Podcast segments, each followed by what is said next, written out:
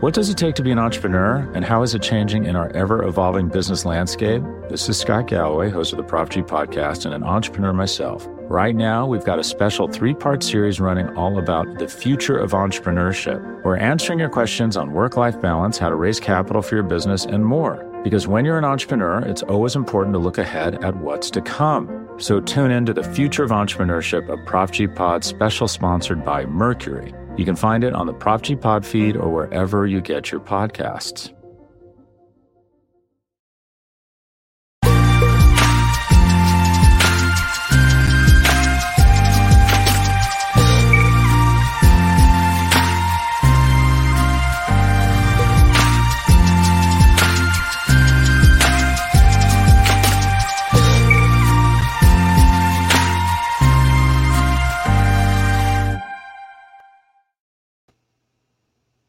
What's up, everybody? It's the Orange and Black Insider Bengals podcast coming at you at a little bit of a special day and time, Tuesday evening live show. And there has been, for their not being able to sign a lot of players, there's been kind of a lot of headlines around the league with the Cincinnati Bengals. And because that is all about the franchise tag, the NFL Combine that just uh, went through the works here over the last weekend, and all kinds of different things. I'm Anthony Cosenza. He's John Sheeran. John, what's going on, dude? It's Tag Tuesday, man. Uh, the NFL continues to show its absolute prowess and influence in American society. They brought back the middle class, man. We have middle class quarterbacks now. Isn't that crazy? middle class quarterbacks, and there is some very, very, uh, you know, I guess tumultuous, entertaining, nebulous, whatever word you want to use. Nebulous. Headlines surrounding, yeah, no, yeah, nebulous is a good one. Ambiguous uh, in terms of one AFC North quarterback, and we'll talk about that in just a second. Uh, again, this is the Orange and Black Insider, part of the Cincy Jungle Podcast Network. Happy to be talking with all of you here as franchise tag deadline time came and went this afternoon. And John, the Cincinnati Bengals opted not to use one this year. Uh, there were maybe a couple of candidates. One, I guess, most obviously being Jessie Bates, but as we have stated over and over again on this show and on anyone who would read or listen to what we have to say. That was not going to happen for the second year in a row at all. But some of the rumors and different things that are out there, it's looking more and more like Jessie Bates is not going to return to the Bengals as we expected, maybe even within the division with the Browns. That's kind of a new rumor popping up there. But the Bengals also did not they did not put the tag on Germaine Pratt, who was potentially a candidate, a, a, lesser expected one, I guess, than Jessie Bates, but they opted not to go that route either. Yeah, I mean, Pratt would have been an even more expensive tagging for a single year than Jessie Bates would have been, and obviously, I don't think the Bengals have ever tagged a player two years in a row. That's that just very rarely happens to basically any player aside from maybe a quarterback or two. So yeah, this was expected both these guys are going to enter the open market for the first time in their careers, and in all likelihood, they will find an offer that is probably bigger than the one that Cincinnati has on the table for them if Cincinnati has an offer available for Bates or Pratt at all at this point. So I'm assuming like the, the offer for Bates is still there, but if he hasn't taken it by now, he probably won't. And this is going to be a case where it's like, yeah, see what you can get. If you can't find anything, you know, the door is open for us, but this is free agency, and every single year. It's not just quarterbacks, right? Every single year, positional markets are typically larger than we expect it to. Every now and then, you might get a position or two that sees kind of, kind of like a downward trend of what the, what the average market price is. Maybe maybe it stagnates a little bit, but I, I would assume that both of these guys are going to get near market level deals. I, I would assume Jessie Bates is going to reset the safety market. I don't know if I can say the same about Germaine Pratt, but I would be willing to bet that Germaine Pratt's going to get an offer this time next week that is much larger than the Bengals are comfortable with.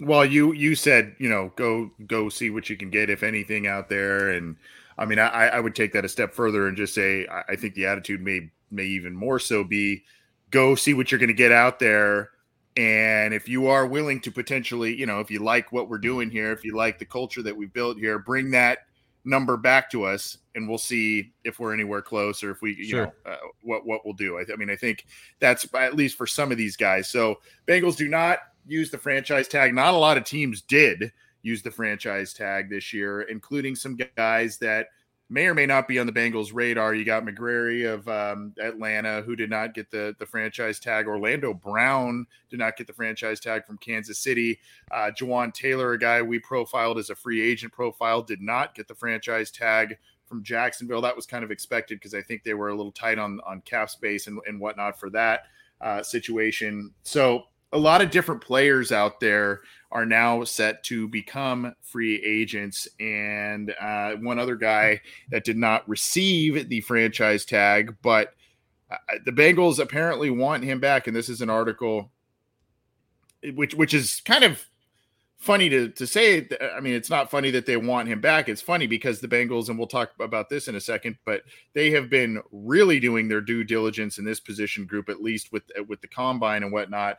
But the Bengals would reportedly love to bring back Hayden Hurst, and this is these are quotes via Mike Petraglia, who's uh, been on our show before, great guy who covers the Bengals, uh, and he relayed John some interesting quotes here from Brian Callahan, offensive coordinator. I thought Hayden really stepped up and provided us a ton of value. By the way, Hayden Hurst also um, the salute to service award finalist for the Bengals as well. So, you know, got, got that locker room, uh, solid locker room guy thing going for him that, uh, you know, this team is and the coaches really dig uh, and have been trying to build since they've been here. But the quote continues I didn't expect him to be probably as good as he was for us just because his tape was limited. We knew he had the capability of being a highly productive player. We weren't sure what it would look like for us. He came in and did a fantastic job being able to create explosive plays. He was really tough and physical in the run game, which is what we weren't sure we were going to get in that regard. I thought he really developed as a blocker. Um, and really, I mean, there's just more and more kind of compliments here, but at the end here, and hopefully we will find a way to get the guys that we like back.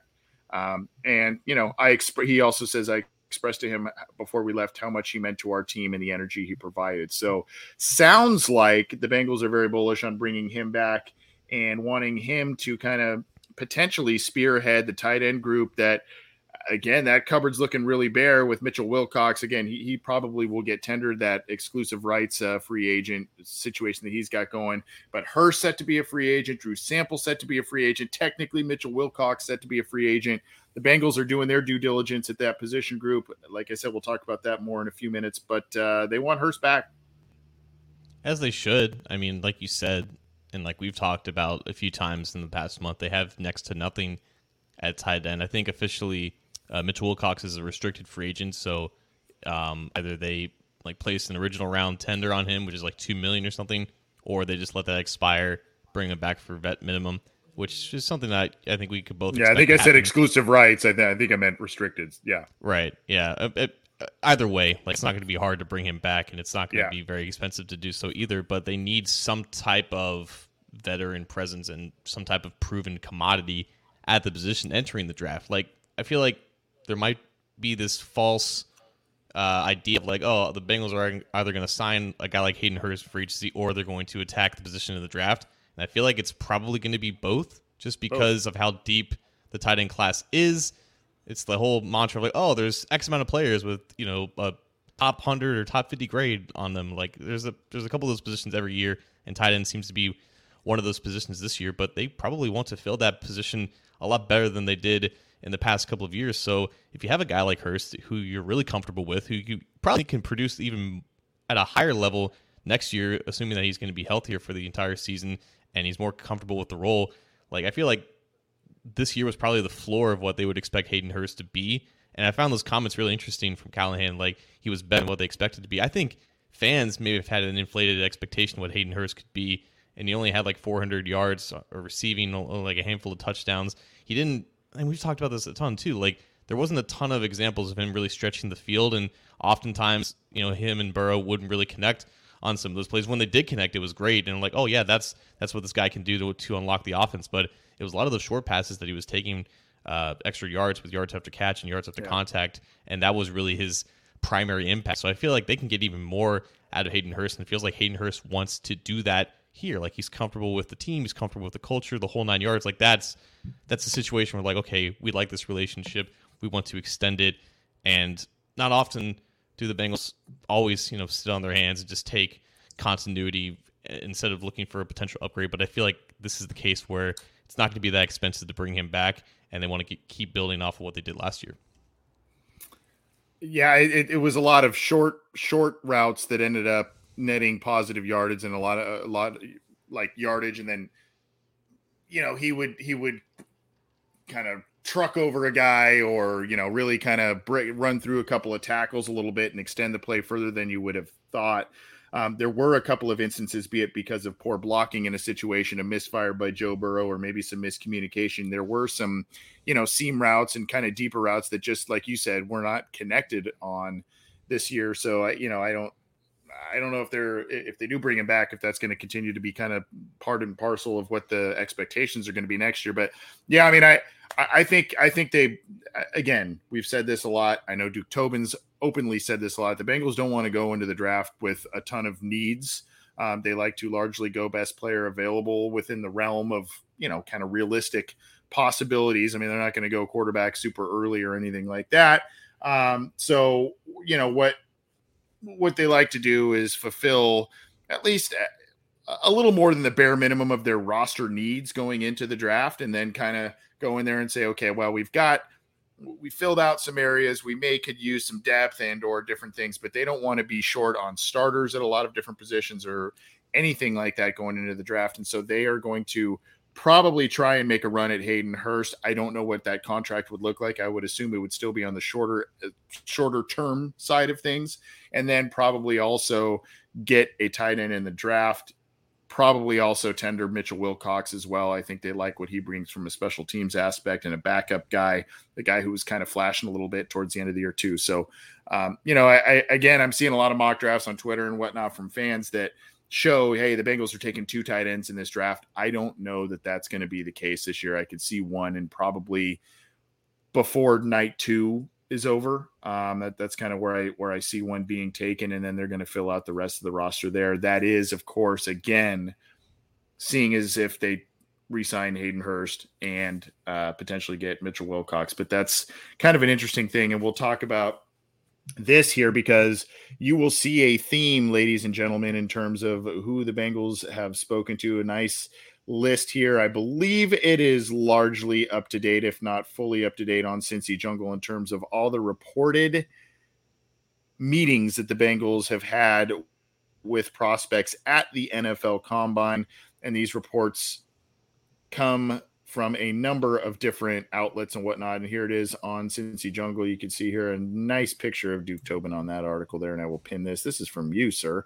Um, uh, on here and here's here's a list of a lot you can see here and i know this is in positional order but there are a lot of pass catching and or skill position offensive players being met with by the Cincinnati Bengals. Um, you know, some of the ones that really stick out to you here. Uh, the, the two Pac 12 guys to me, Tavion Thomas, a guy who was, you know, kind of known as the explosive player at Utah on the ground interesting, interesting player. We'll see. You know, there was some, I think, some health stuff and some different things there that are that have been going on. But uh, a guy that has brings a lot of excitement, Zach Charbonnet, a guy at UCLA who was previously at Michigan, played the last couple of years at UCLA, kind of a do-it-all, just a solid all-around player. Probably going to be that a round two, if not round three, maybe player. Uh, and then you, you go down. Of course, they met with Kincaid, who did not work out the tight end out of Utah, who did not work out at the uh, NFL Combine. Darnell Washington, the gigantic tight end from Georgia. Josh Whyle, the tight end out of Cincinnati. Michael Mayer, the consensus, I guess, still coming out of this uh, top tight end out of Notre Dame. Sam Laporta, a guy who really got uh, had a nice weekend there as well. The tight end out of Iowa. So a lot of guys, a lot of running backs. I, I believe six tight ends. Um, I, I, think there's maybe one more that they had uh, noted that they met with as well. So six tight ends, a handful of running backs, a couple of wide receivers. They are looking to bolster their weaponry on offense. Yeah, and th- th- these were just the reports of meetings that I saw. Uh, if you saw, if anyone watching this saw anything else with your own eyes, then it exists and it's just not on this list. But I mean, the takeaways are the takeaways, right? Running backs, tight ends, cornerbacks. Like, yep. I mean, the, the, these are positions that we knew were going to be in the Bengals' eyes in this draft, and they typically don't try to hide these things, right? It's hard for teams to hide these things when they're public knowledge, and you only get 45, I think, formal meetings a year. But I mean, this is where the tight end interest kind of comes from. I mean, that's every single big name tight end in this draft class. And I technically count two Bearcats on this list. Uh, Tavion Thomas was a Bearcat before he transferred to Utah and had some success there. But that's another thing, too, right? It's been a minute since the Bengals have invested any real draft capital in a running back. You know, the, the highest running back that they've taken since Joe Mixon was Mark Walton. Uh, I don't know where Mark Walton is now. Oh, Mark. Last long here. So when the Bengals show interest in the running back group after four or five years of not really doing that, I, I take notice of that. We we've talked about this team loves second round running backs, regardless if there's a starter on the roster. So Jahmyr Gibbs, Zach Charbonnet, I mean, those are legitimate targets for this team. I would assume in the second round. I don't think they're going to take Gibbs in the end of the first round, but he might not make it to the second round pick. But anyways, it just tells you kind of what their mindset is along with tight end and along with cornerback. It's always going to be a positional target for the Bengals in the first round, and it makes a ton of sense this year because of it's probably like the the second or first strongest class in in this whole entire draft class aside from tight end. Can I tell a funny Mark? Well, it's not funny, I guess, but can I tell a Mark Walton story? I think you know this one, John. Do you know the Mark Walton story regarding this I think show? so, but I want you to tell anyways. Okay. So back in 2019, we were it was a very cool opportunity. We were, we were approached within like a week of each other uh, from the NFLPA Bowl that's out here in, in LA of both uh, interviewing Tyler Boyd and interviewing Mark Walton because Mark Walton, um, I, I, think, was uh, either had just been drafted. There was there was something where he just was drafted or something like that, and so we got to speak with Tyler Boyd, and um, that was awesome. And then we were getting set, and I, am waiting to do the the interview with with Mark Walton. We're waiting, we're waiting, we're waiting. He doesn't show, he doesn't show, and is you know I'm getting oh he's he's gonna come, he's gonna come. Uh, he's, he's to be on with you soon. And it turns out that the day, the day we were going to speak with him, uh, at uh, and interview him was the day I believe he had what, what, did he have two or three arrests I can't even remember at this point um, but it was the it was the day after or I guess the same day because he was rested, you know two three in the morning I believe um, that day uh, he was going to come on our show and he ended up uh, being arrested that day and then you know the the snowball kind of went downhill from there, and uh, he was no longer a Cincinnati Bengal. So uh, I always remember that, um, for better for worse, a little bit that story with Mark Walton, and um, yeah. But at least we got to talk to Tyler Boyd. That was fun. That's true. uh, I, you know, I don't even know. Um, uh, well, let, let's let's get to this here. I don't want to segue that into another situation directly, but um, Mr. Whisper, Mr. Generosity, we got to do something nice for this guy. I feel like everyone is sleeping on cornerback as a Bengals need. We were one bad injury away from trotting out Allan George out there. Um, hey, no, no, no Allan George slander here. Uh, guy, guy, uh, guy showed showed uh, some good stuff and and made his way onto the roster there late in the year. And who knows what the future is for here for him going forward. Hopefully, he uh, makes a nice run at things going forward with the team here, but if Eli and Cam Taylor Britt hadn't both played while injured. Uh, also, do you think we draft a cornerback high or resign Apple? Um, I would not be surprised if they do another short term deal with Eli Apple again, just to have, again, they don't want to go into the draft with glaring needs. And I don't know that the market's going to be heavy for a guy like Eli Apple. That's not necessarily a slight to him. I mean, we know there's downs with the with the nice plays that he has, but I think also this just seems to be the best professional fit for him. Lou Anarumo, the Bengals, and, and everything. It just seems to have been the best fit for him. So I think there may be something on the table that's a short term deal again, just to say, hey, you know, we've got Chidobe Awuzie coming back from a knee injury. Um, uh, cupboard's a little bare behind all of those guys there. Maybe we have him as kind of a a windfall in case we can't get the corners we're targeting early in the draft. I mean, Mr. Whisper is 100% right. Like the fact that Eli Apple's presence in the past two years has been, I mean, a godsend for this team. Like based off of how he's played and the fact that he's been with the team and able to to play, like they've had unfortunate injuries and situations pop up at multiple cornerback spots, and the defense has survived because Eli Apple has been a stable, albeit sometimes inconsistent player, but more times than not, he got the job done, and it's allowed the defense stay afloat. If you go into 2023 with, I love Chidobe Awuzie. I love him as a person. I love him as an athlete. Everything. He's coming off a torn ACL, and you never know how those things are going to go. He's a phenomenal yep. athlete, and I hope that his recovery is fine. But you don't you, you don't know until you know, right? And hopefully, by right. the time camp comes around and preseason comes around, he's he's getting back into the swing of things. But if he's your starter, projected starter, along with Cam Taylor Britt, who again I think everyone assumes is going to take a take a leap, you don't know what can happen after that. They have nothing, nothing behind any of those guys. And I'm not, I don't want to slander Allan George here, but you want someone in front of Allan George on the depth chart, right? So if you're not going to bring back Eli Apple, which I mean, it's probably 50 50 at this point, like you need something.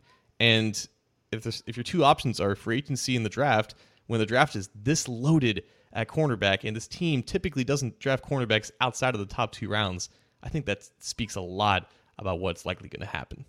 Yeah, you know that that's an interesting point, and I may backtrack a little bit on what I said because it may be a deal where Eli Apple doesn't get signed before the draft, and the Bengals end up seeing what they can get for you know in the realm of quarterback cornerbacks yeah. in the draft, and then you know if he's still sitting out there, um, you know, or you know, there's a if he's still sitting out there even you know closer to mini camps, training camps, and there's injury stuff or depth concerns, he may be a, a late free agency signing. But uh, I, I, I don't know. I, I don't want to underestimate the interest that'll be out there for Eli Apple. It just seems that you know he's kind of a guy that if the Bengals want him, they should be able to get him, and should be able to get him with uh, you know somewhat relative ease and and maybe uh, down the road even if things fall a certain way. But thank you, Mr. Whisper, for your generous YouTube chat there. What does it take to be an entrepreneur, and how is it changing in our ever evolving business landscape? This is Scott Galloway, host of the Prop G podcast, and an entrepreneur myself. Right now, we've got a special three part series running all about the future of entrepreneurship. We're answering your questions on work life balance, how to raise capital for your business, and more. Because when you're an entrepreneur, it's always important to look ahead at what's to come. So tune in to the Future of Entrepreneurship, a Prop G Pod special sponsored by Mercury. You can find it on the Prop G Pod feed or wherever you get your podcasts. When you need mealtime inspiration, it's worth shopping Kroger, where you'll find over 30,000 mouthwatering choices that excite your inner foodie. And no matter what tasty choice you make, you'll enjoy our everyday low prices, plus extra ways to save, like digital coupons worth over $600 each week. You can also save up to $1 off per gallon at the pump with fuel points. More savings and more inspiring flavors make shopping Kroger worth it every time. Kroger, fresh for everyone. Fuel restrictions apply. Hey, it's Kaley Cuoco for Priceline. Ready to go to your happy place for a happy price? Well, why didn't you say so? Just download the Priceline app right now and save up to 60% on hotels. So, whether it's Cousin Kevin's Kazoo concert in Kansas City, go Kevin, or Becky's Bachelorette Bash in Bermuda, you never have to miss a trip ever again. So, download the Priceline app today. Your savings are waiting. Go to your happy place for a happy price. Go to your happy price, Priceline. What we don't know, John, and I don't want to belabor this, I don't want to talk about this a lot. We've kind of avoided talking about the other stuff surrounding this particular player in person um, that that occurred apparently throughout, you know, around the postseason game and whatnot.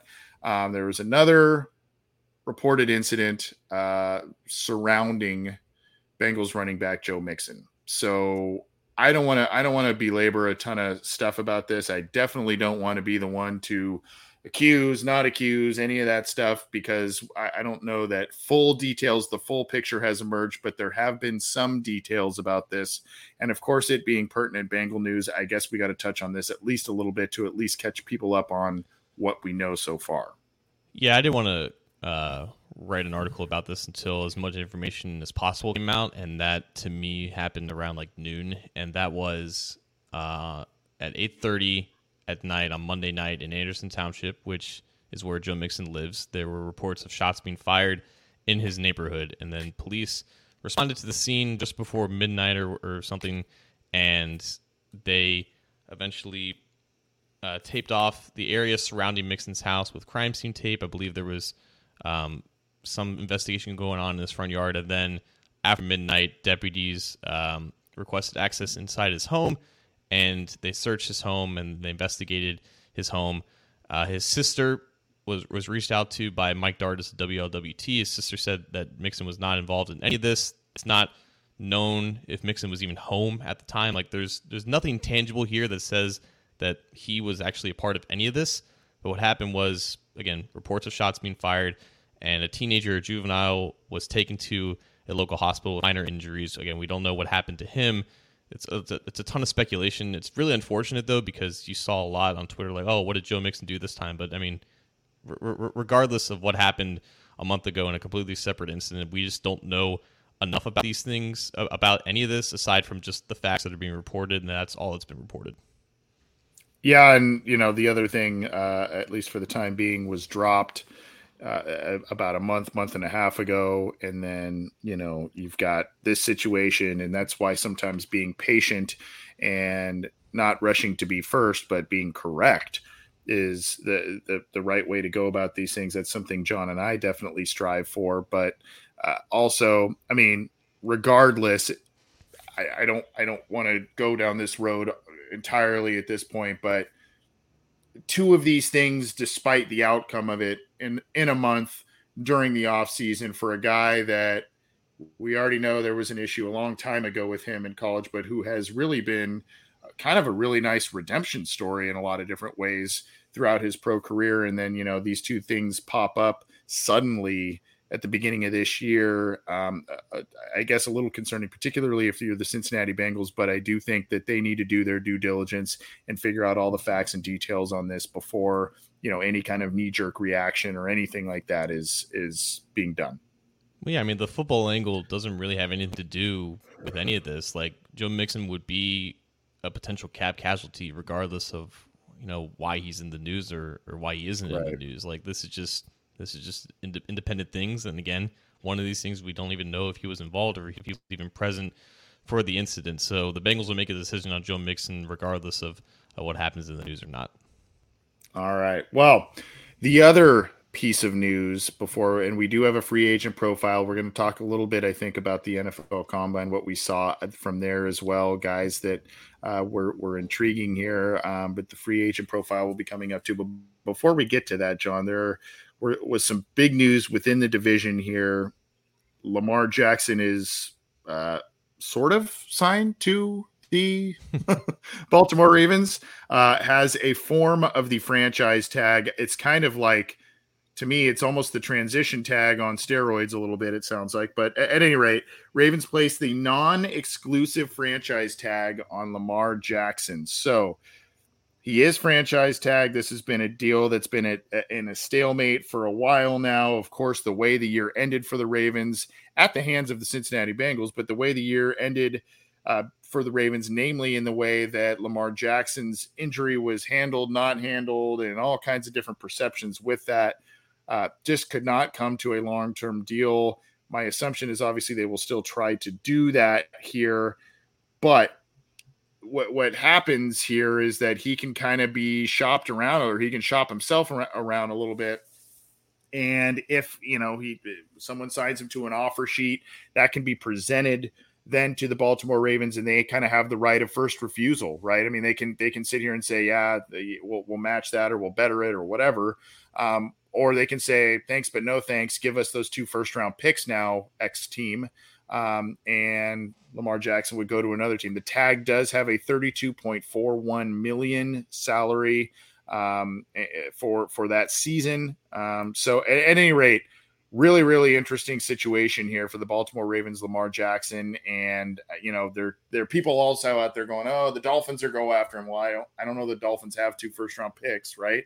Uh, the Falcons reportedly say they're not interested, which you and I, you and I talked about like but right before we went on the air, it's like, why the hell are the Falcons not interested in this? This seems like based on the offense they ran last year, this is the guy, this is the exact guy they would want. Um, so really, really weird situation and doesn't I, I who knows where he's gonna land at this point. Probably back in Baltimore, but I don't know. Yeah, two things are gonna happen here. Either no team uh, offers a competitive offer to him and Baltimore controls his rights and he likely holds out or a team comes in, swoops in with a deal that he's looking for, and the Ravens take the two first round picks.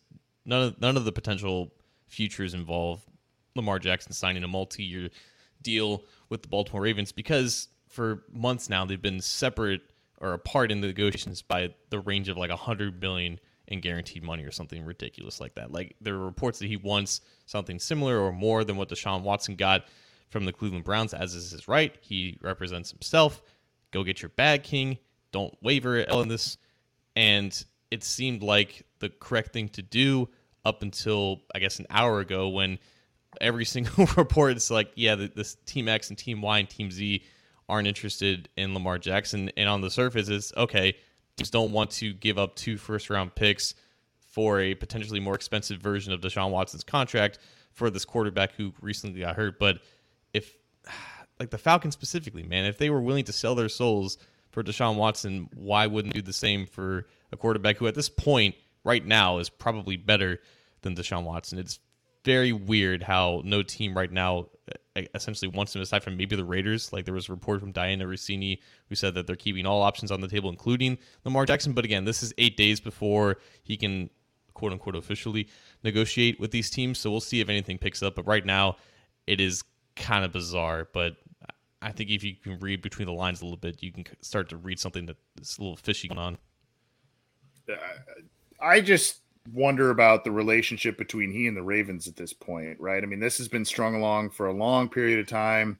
Some of the, I don't know if you want to call them accusations, but some of the things hinted at uh, with his handling of the injury and everything from that side, the team side of the fence, and you know the media and all that that cover the team. I mean, there are some not so kind things that were alluded to with him and how he was doing that. And, um, you know, of course, there is the knock of a postseason kind of lack of success with him overall. But, uh, I mean, he's a hell of a player. We know that.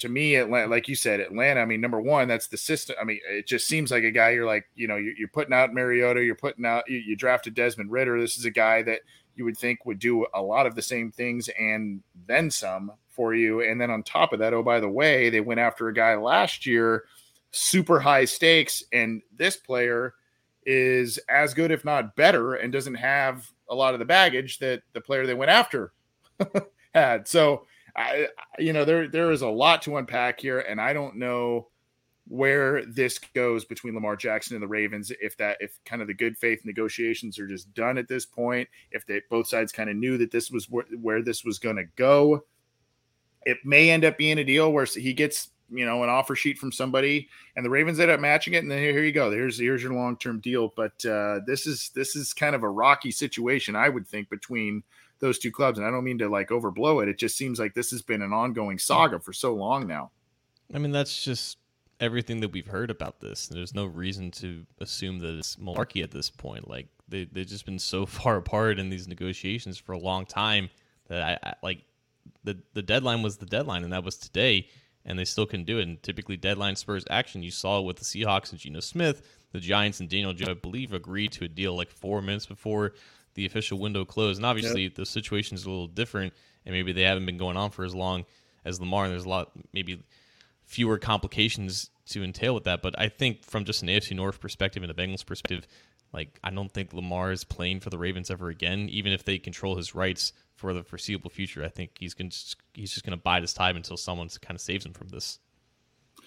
Well, we are in the in the presence of greatness and uh, fame, fortune, intelligence, all of that, and what what timing? Because he's probably going to see me break down this free agent tell me what a dummy I am because Mr. Joe Goodberry is in the house and he is one of our good buddies and one of the best in the business. Good to be uh, seeing him in the in the live chats here, Joe. Come on the show sometime, Joe. It's been a while, been too long, especially with draft season, buddy. You got to come on the show.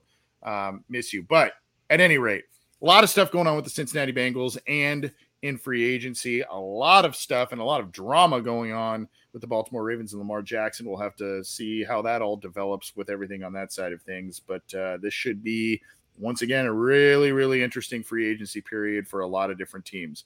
This is the Orange and Black Insider Bengals podcast. You can get this show on a number of different platforms, including our YouTube channel. You can subscribe via the show link underneath John and by that SB Nation Cincy Jungle logo there. Click that.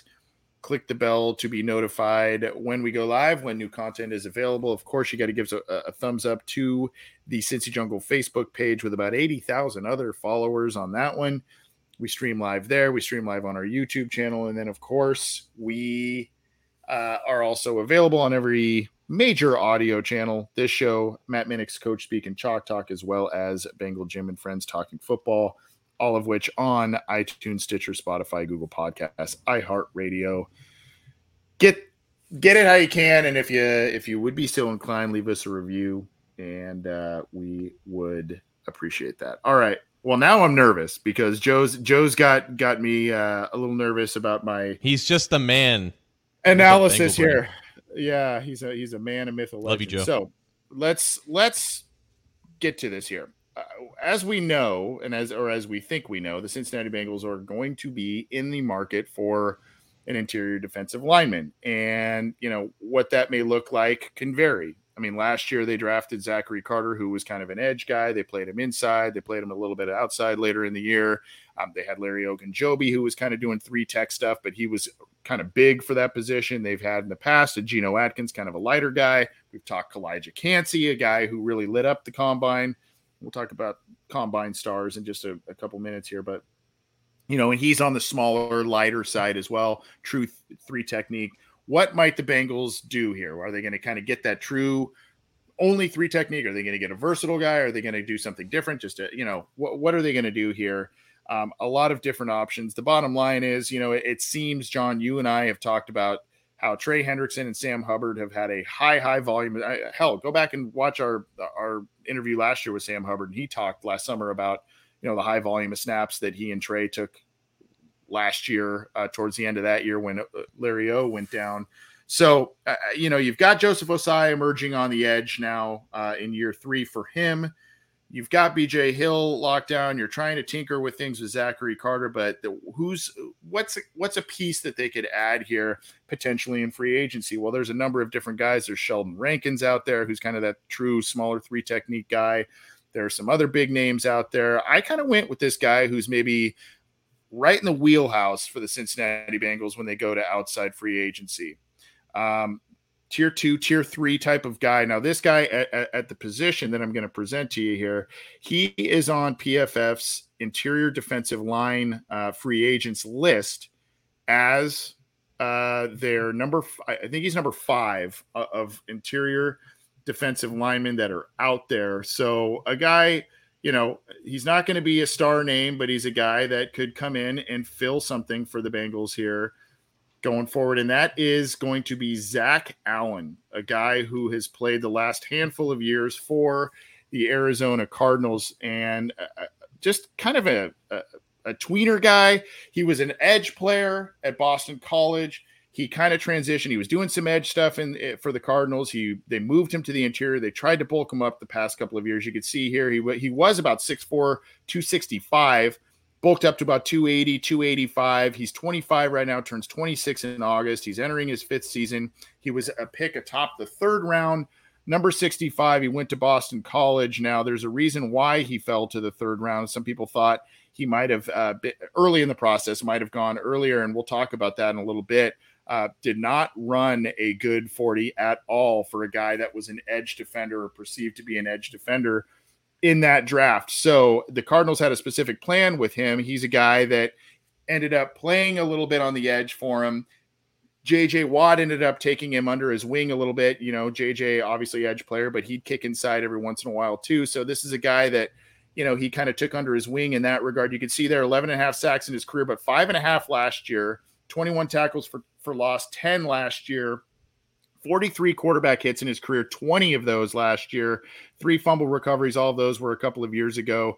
35 quarterback pressures last year. That was a big jump for him last year. And you see the PFF stats 70 plus pass rush rating, a 60 plus run defense rating, and a 72.7 overall rating. Now we're going to look at some plays. I slowed these down a little bit. We may go back and watch. So you can see here he's gonna he's gonna kind of loop around and get in here um, uh, on this play here. A lot of the plays, he here he is right here in the middle. If you can see my cursor, uh, and he's gonna loop around. Now, a lot of the plays you're gonna see from this guy are are, are plays that um, sometimes they're they're on slower developing passes or they're on plays where you know he kind of hustles it's kind of a hustle sack really kind of a criticism that when you if you remember when Trey Hendrickson was signed by the Bengals they thought it was you know kind of a cleanup sack a coverage sack type of situation. So some of that you see at least on some of these plays here. This is against Trey Lance. I slowed this one down for folks as well here. He's kind of up at the top here. There there is another defender outside of him but here he is over here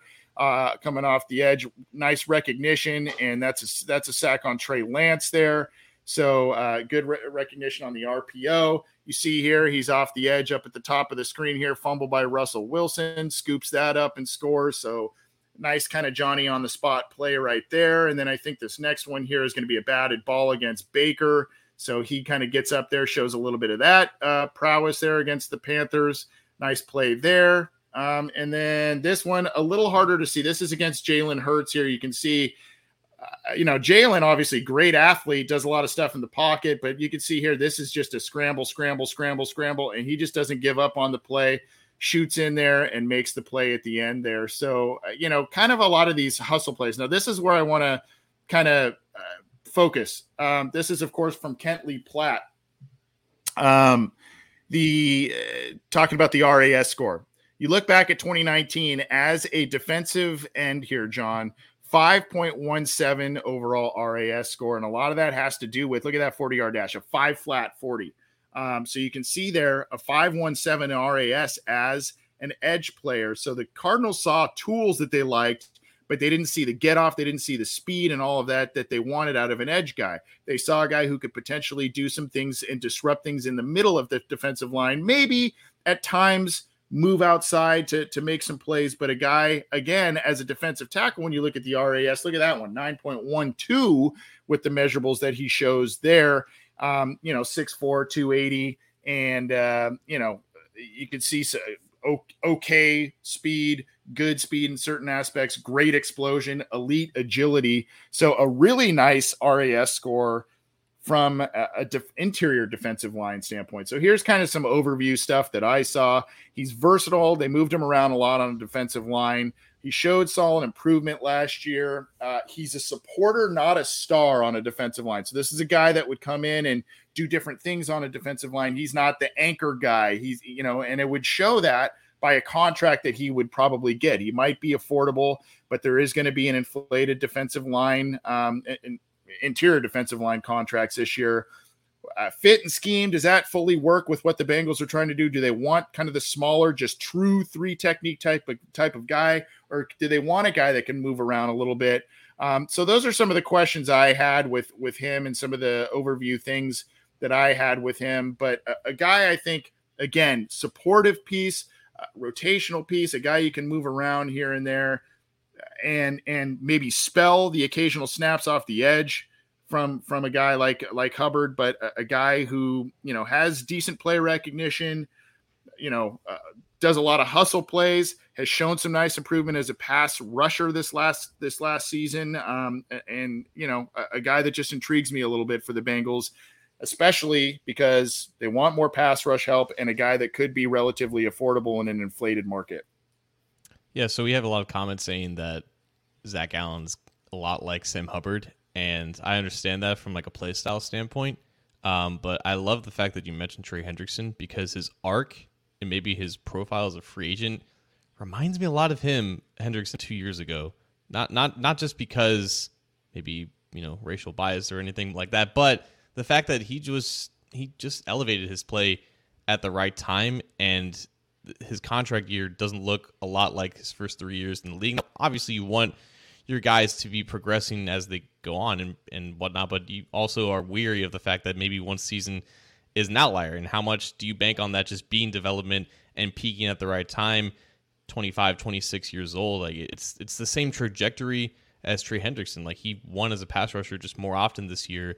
And I, I remember like the, whole argument with Hendrickson was that a lot of his sacks weren't that of high quality, right? It was a lot of hustle sacks, Right. and that's kind of the thing with Zach Allen too. Now his sacks totals and volumes aren't going to be that of an edge defender just because he plays inside. So that's I guess the the difference when you're looking at it just from a broad standpoint. But I, I just see similarities in that sense, and that's why the Bengals got a lot of criticism with Hendrickson back in, in 2021 when they paid him 15 million per year, and that might be what Zach Allen ends up getting on the open market this year, just because that's just the way that things go, right? So I, the price is probably the biggest thing here. Like I don't know how much the Bengals are going to shell out for a, a third defensive tackle to rotate in with BJ Hill and DJ Reader. They obviously need some type of long term presence there because Hill's on- only under contract for two more years. Reader's a free agent after the season, but you're not asking Zach Allen to be a nose tackle anyways. No. So the price is definitely the biggest thing here. I, th- I think as a third defensive tackle, he'd be, he'd be great.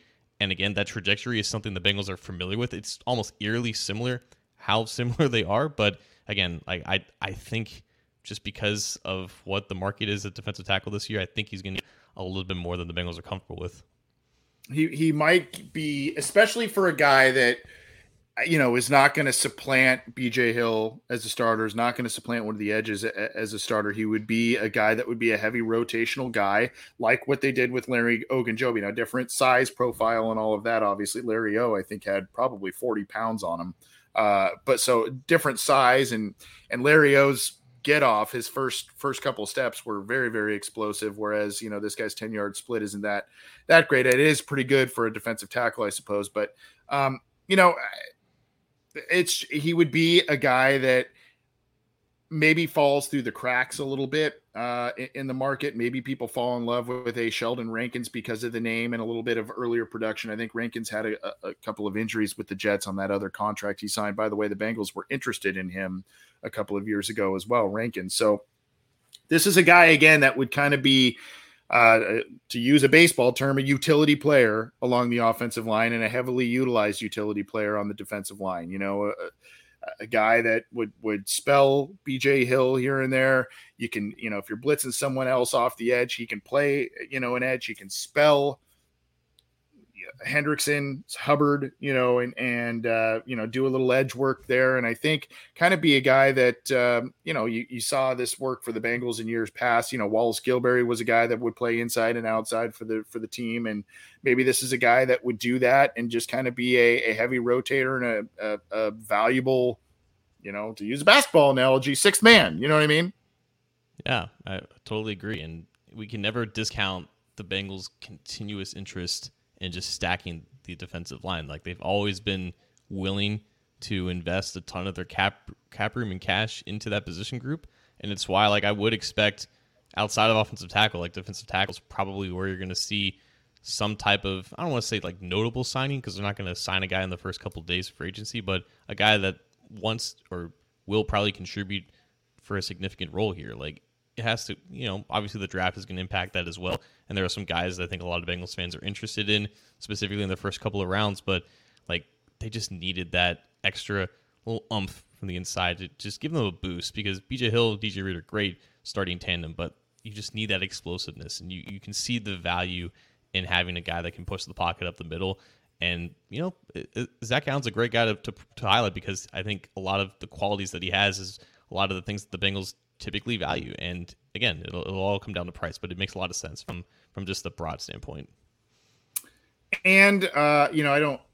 I, I'd have to look up the the heights of the other quarterbacks in the division, um, but I don't think that any of them are the big six six six seven, you know, towering monsters that we've seen from Big Ben and whatnot. So having a six four guy potentially in the middle to to you know get his hands up and take away a passing lane, that's always a valuable stat or a valuable asset as well for a defensive lineman too. So a guy that you know, again, I don't think he's he would if he was to be signed. I don't think a lot of fans would it would move the needle a ton for a lot of fans, but I think it would be a nice uh, depth plus signing, a, a guy that would provide good depth and would provide extra uh, a little extra juice on the defensive line from different spots. But again, it's what the Bengals want out of uh, the next defensive lineman they want to sign and how how far, they think they can continue to develop Zachary Carter, particularly in year two, because he's a guy that's kind of doing the same thing a little bit in and out, uh, in and out for them. But, but uh, a guy that I kind of looked into a little bit recently and uh, thought I'd break down for everybody. Yeah, man. Pretty solid. Combine. Let's go, John. What uh, we talked on Friday with the listener questions about Calijah Kancey, a guy that um, you know was was kind of lighting some things up, and different players were going to go throughout the weekend. Who else, as the weekend progressed, kind of jumped out at you? Um, hopefully positively, but maybe negatively, uh, especially as it pertains to the Cincinnati Bengals. There were some fast offensive tackles, man. Like particularly two, uh, Darnell Wright and Anton Harrison. The latter was just mocked twice, I believe, to the Bengals today from Todd McShay and Dane Brugler, two guys who are kind of in, in the know when it comes to the draft. Um, but I think with Wright specifically, measuring in at 330 plus pounds and running a 50140 looking the part on tape too. Like I know it's just the it's the narrative of or not the narrative, but like it's the cliche of oh the combine is just for confirming what you see on tape, but that's precisely what Darnell Wright did. He just looks so fluid and so fast for being so big and apparently only starting like I don't know, Baker's dozens worth of games at the SEC and he's only 21 years old. He was a guy that's been projected like between picks 20 and 40 testing that well at that size and just confirming what you see on tape and being an offensive tackle, like I, feel like he's probably not going to make it to 28 now, which brings Harrison into the conversation as well. He ran like I think a 498. He ran a little bit faster than Darnell Wright, and I'll measuring a little bit smaller. I think like 315 pounds. He's pretty much the same exact size as like Jonah Williams. Only I think he has got slightly longer arms and 34 inch arms, but a much better athlete, right? A lot, lot quicker. Um, I think probably a higher upside guy when it comes to run blocking and everything. There's a great video with him breaking down film with Brandon Thorn, and everyone should go check that out. But again, another guy who probably tested out of the range for the Bengals to pick him at 28, but Dane Brugler had him at 28 right now, and it's just gonna it's gonna be it's gonna be a matter of when that run for offensive tackles kind of happen, and that's something the Bengals to keep in mind. Like I don't think they can go into the draft expecting one of Wright or Harrison to be available to them now. Uh, you know, I mean, for me, I, I, had a just a because the Bengals were visiting with so many of the guys at the position, um, and there's just this is a really really stacked position group in this year's class. Uh, I, you know, kind of had a close eye on the the tight end group, and you know, Washington made that one crazy catch and drilled, and I mean, I really would have liked to have seen what what Kincaid would have ran, even if he did limited stuff. If he just would have ran, I, I would really have been interested in that. But uh, you know, I think he wants to be fully healthy and and all of that. I was, of course, gutted to see what happened to Andrew Voorhees. Um, you know, and the fact that he went out there and put up what close to forty reps on the bench with a freaking torn ACL or whatever. Uh, that was unbelievable, but you know, that's probably going to be a guy that you take a late round flyer on and hope that, you know, you've got something, uh, you kind of struck gold for 2024 with him as he heals up. Uh, really, really shame uh, what, what happened to him. In terms of corners, one guy that I think is um, uh, kind of uh, interesting to me and uh, he would be a mid, probably at this point a mid round pick. I'm seeing his name on a lot of mocks, and obviously I, I knew a little bit about him going into the uh, going into the the combine is uh, Tre'Vius Hodges Tomlinson, um, small guy, 5'8", 178, uh, a, a, guy that uh, I don't. I mean, I don't know if you're connecting the dots, but he went to TCU and his last name's Tomlinson. He's LaDainian's nephew. So, in case you didn't catch that one, he, he's LaDainian's nephew, but ran a 441 uh, 39 inch vertical jump 11 uh, 11 foot broad jump didn't do much on the bench just 12 but you know, a guy I think could be a, you know, if we're talking about kind of non-obvious guys, a guy that I feel like could have been, uh, a, you know, could be a guy that is a nice depth piece, a, a guy that could, um, you know, bring bring something to to a defense. Uh, I, I he's probably a guy I want to break down a little further and maybe put something out here on on a future episode. But I guess just the lineage. Um, you know, he had some some decent production. He's small. So a guy to me, but but ran well, right? Um, you know, if you're if you're talking about a guy who's a little smaller, maybe you're thinking, oh, maybe he's going to be a slot corner guy, and sometimes those aren't the fastest guys on the field. But this guy's this guy ran well, so um, I don't know, a guy that that's kind of intriguing me a little bit, and I want to look a little more into. Yeah, he's like almost exactly the same size as Andrew Hawkins, like 5'8", 175, I think less than 30 inch arms, but the athleticism. That's that's genetic, right? There's just Right. so many. There's just so many good cornerbacks in this draft. It'd be it would honestly be a crime if the Bengals didn't take one. I think they're gonna. I think, and knowing them, they will probably. My guess, uh, if let let's play this game a little bit. If you're gonna let's, and we'll start closing up here. We'll drop the mic a little bit. All right. If you were to say, okay, tight end, just right now before free agency, and right- by what round, the at the latest, do you think that they will invest in tight end? Fourth round. Okay, I will say Yeah. third. Um, cornerback, I think they double dip, and I would say probably no later than the third round, um, and probably again in the fifth or sixth round. No later than second. Honestly, it's my favorite to go in the first. To be honest with you. Really, really, okay. Um, and then eh, you know, do you think even with? I mean, they invested. If you look at last year, Cordell Volson, Ted Karras, Alex Cappa. Um, I mean, do you think that they use an early pick on interior offensive line? I think I think it's probably corner tackle early. A corner tackle tight end's got to be probably your first three picks in some order. Yeah, I think tackle's just such a mystery to me because I, again, I I don't think it, it's that that deep of a class. Like like there's some guys that I think are probably interest you, but I just feel like they're going to be forced to address it at least somewhat in free agency, and they're going to see if one falls, and if one does fall in the first round, like a Harrison or a Ryder there, like I feel like or a Dawand Jones, if you want to play that card, I feel like they would definitely be tempted, and they might just pull the trigger there, but. I feel like it's either going to be like a first and second round pick, or they're not going to address it at all, offensive tackle specifically. Well, I guess we could start uh, closing up a little bit because we're coming up against it. Somehow this this show kind of flew by, but it's been a, been a really fun one, really good one. Victor uh, Victor Pate. Uh, hopefully, I'm saying your last name, Victor Pate, Victor Pate. I don't know uh, your last, but I, I know he comments a lot on our videos. And thanks for the support and the generous YouTube um, super chat there, Victor. Burrow is the linchpin for everything. When is the soonest he can be signed? Your thoughts, please. Uh, that's that's got to be top of the list of priorities for the Bengals this year. And I think, um, you know, they will. It's one of those things that they like to do in the summer. They like to get them done in the summer. Those core players that are, you know, a year or two away from free agency there, and they like to get those deals done, locked up, and structured in a way so they can make long term plans and also keep the guys they want long term. So that has to be high, high priority, if not, I mean, arguably the highest priority, even with free agency and the draft this offseason. When is the soonest he can be signed? Right now. Whenever. It happen as Yeah. we're doing the show, right? Um, no, I, I think because we kind of talked about like you know if he's going to be signed before or after free agency starts, that may affect things. I I honestly don't think it probably will at this point. I, I just don't foresee the like the Bengals doing anything that resembles what they've done in free agency in the past couple of years, just because they know that that cash is going to Burrow and they want that cash going to Higgins.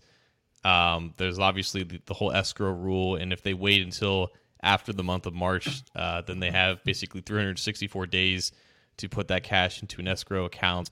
And again, like they have a good idea, I think, at this point of what the contract is going to look like, and it's just a bunch of crossing, crossing, crossing T's and dotting I's. So I, I don't think the timing really impacts how much cap space they're expected to have this free agency. So like there's no real rush, but obviously if you are the first to sign over guys like Justin Herbert, Lamar Jackson, Jalen Hurts, it get, puts you at an advantage because then you create the new baseline and those guys are going to want to exceed it because that's just what happens, right? So obviously you want to be the first from the team perspective, but from like a salary cap perspective and maybe a cash perspective, even if, if we want to go as far as that, I don't think there's a necessarily a huge rush right now.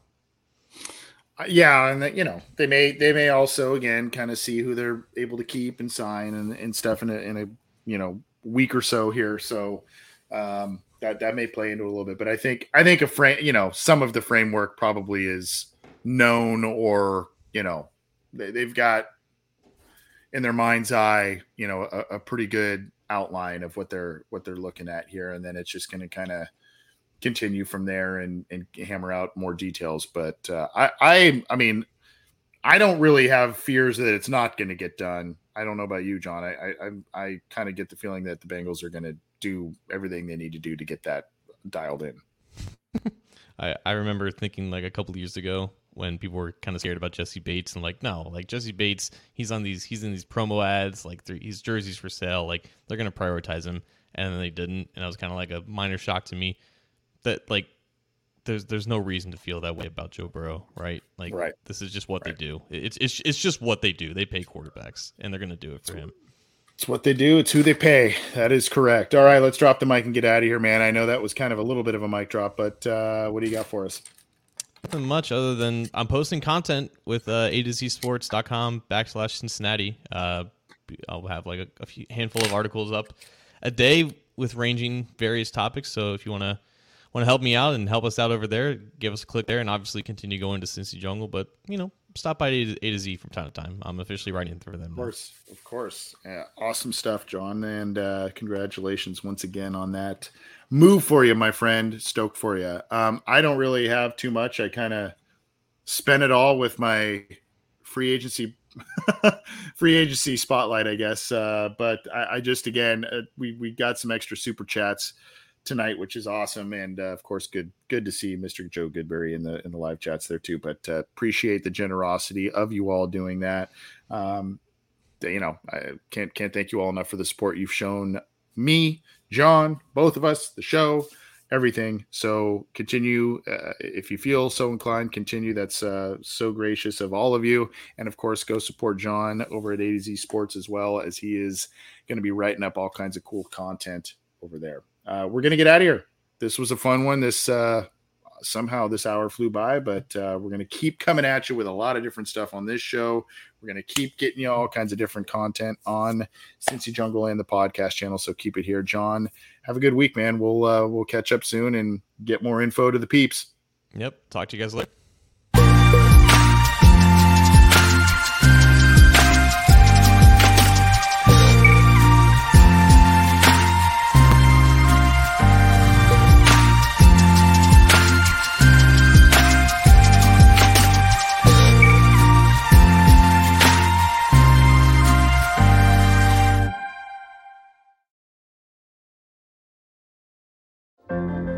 What does it take to be an entrepreneur, and how is it changing in our ever evolving business landscape? This is Scott Galloway, host of the Prop G podcast, and an entrepreneur myself. Right now, we've got a special three part series running all about the future of entrepreneurship. We're answering your questions on work life balance, how to raise capital for your business, and more. Because when you're an entrepreneur, it's always important to look ahead at what's to come. So tune in to the future of entrepreneurship, a Prop G pod special sponsored by Mercury. You can find it on the Prop G Pod feed or wherever you get your podcasts.